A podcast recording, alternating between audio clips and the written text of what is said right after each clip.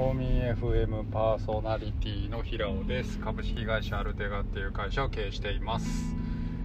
えー、っと車の中からお届けしております。時刻は9時27分です。ということで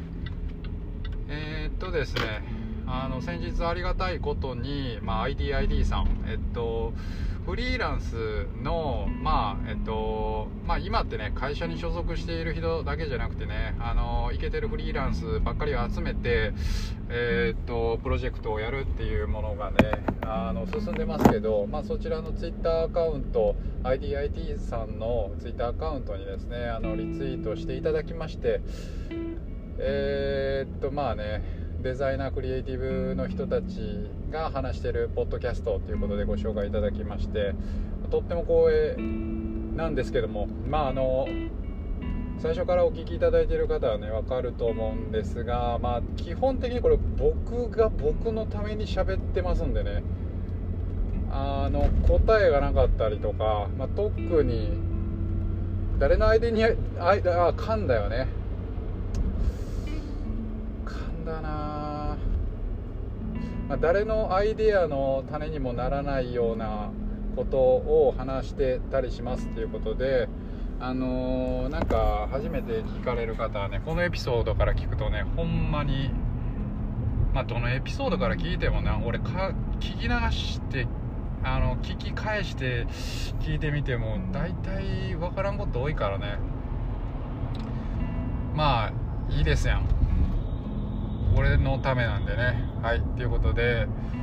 えっと、まあ、最近の何してるかみたいなところをですね。あのまとめたいなって自分何してんだっけなみたいなところをちょっと考えてまとめたいんですけど、まあ、最近はですねどうやったら会社をグロースさせようかなみたいなことをもうひたすら考えてます。えっとまあ制作だけをする制作はあくまで手段であってねあのでっかいビジョンを、まあ、叶えるための一つかなっていうふうに、ま、ずっと思ってますんでじゃあそのビジョンって何なのっていうところをね、まあ、自分を奮い起こすために、まあ、ひたすら考えてるわけですよ。でまあこれってね机に向かってひたすら考えてても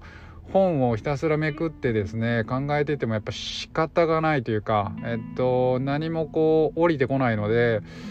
まあ、僕としてはやっぱりいろいろいつものことなんですけどひたすらこう動くというか移動するっていうのが僕の中で一番このセレンティビティがこう発揮されるまあ一つのアクションなんですよね。うん、でまあ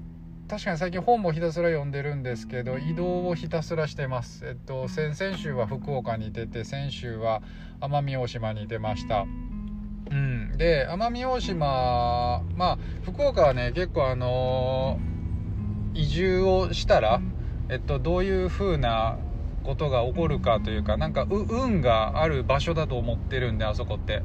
すごい運が集まる場所やと思ってるし自分が行ったらなんか運気が上がりそうやなっていうそんな気がするね。期待をこうさせてくれる、まあ、場所やなっていうふうに思います。特に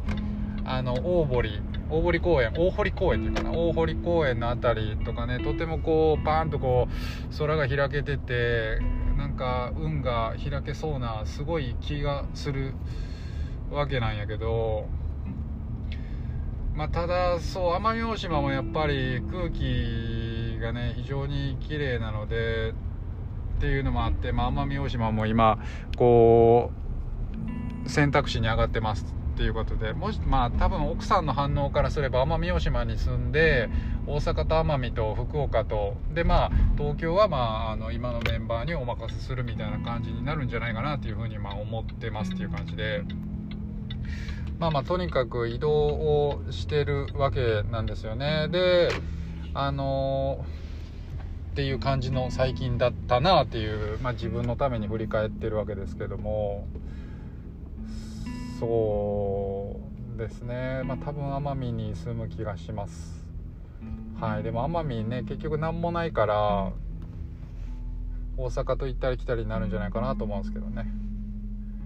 うん、で奄美でねまああのすでにえっとウェブ制作をすでに会社やってる方、まあ、大阪の方なんですけどね大阪の人と、まあ、奄美大島で一緒に何かできたらなと思ってるんですけども、まあ、あの向こうの情報システムの専門学校のところにご挨拶に行ったりとか、まあ、先週はその市役所にご挨拶に行って今の僕らの事業内容をま説明して奄美大島にちょっと拠点を持たせてくれと。でその補助金えっと補助金っていうよりかは何て言うんかな。オフィスをね3年間無料で貸してくれと。市が管轄している ICT プラザっていうのがあるんですけどそこに、えっと、3年間無料で俺ら貸してくれっていうのをね話に行ってました。うん。なのでまあ向こうでねそのエンジニアさんを採用したりとか育てたりとかでもしくは、まあ、デザイナーがいたとしたらフルリモートでも東京の仕事をね、あのー、島から出なくてもできるよっていう風にねなれば、まああのー、離職率も減るだろうし定着するだろうなっていう風に思ってるんで、まあ、僕らにとってはすごく、まあ、メリットがあるんじゃないかなっていう風に思ってるし島にとってもねあの若い人が、えっと、東京にわざわざ出ていかなくてもいいんじゃないかなっていう雇用を埋めるかなっていう点で非常にいいかなっていうふうに思ってます。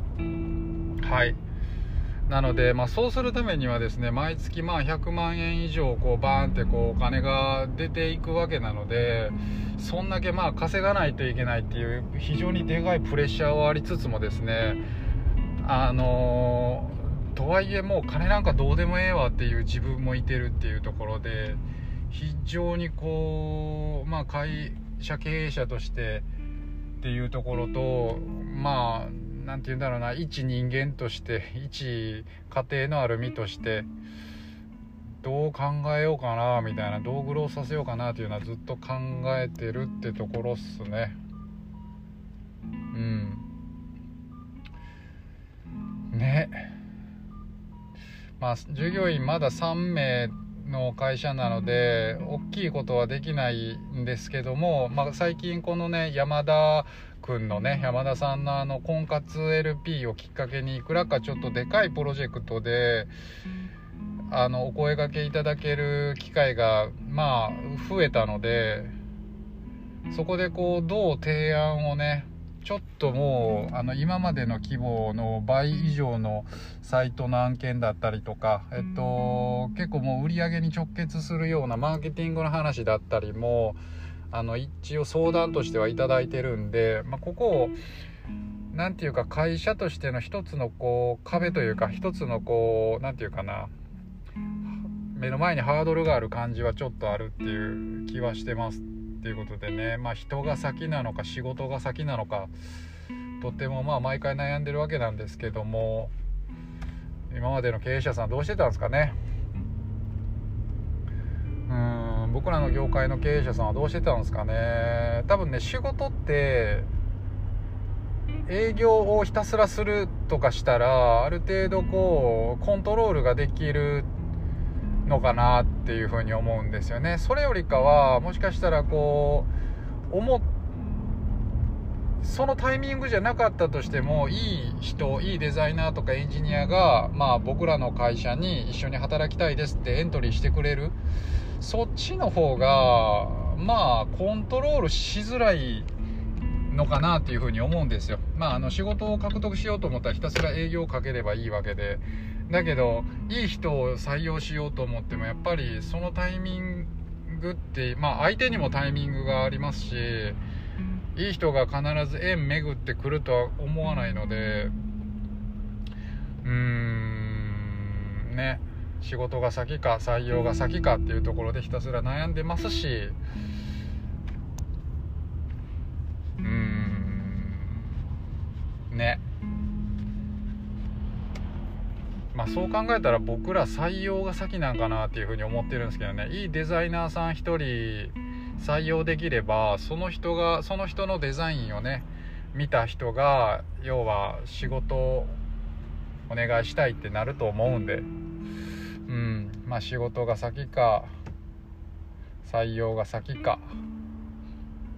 どっちなんすかね。まあこれ答えないんでこの辺で終わりに終わりにかん今日はよく噛みますね。はい。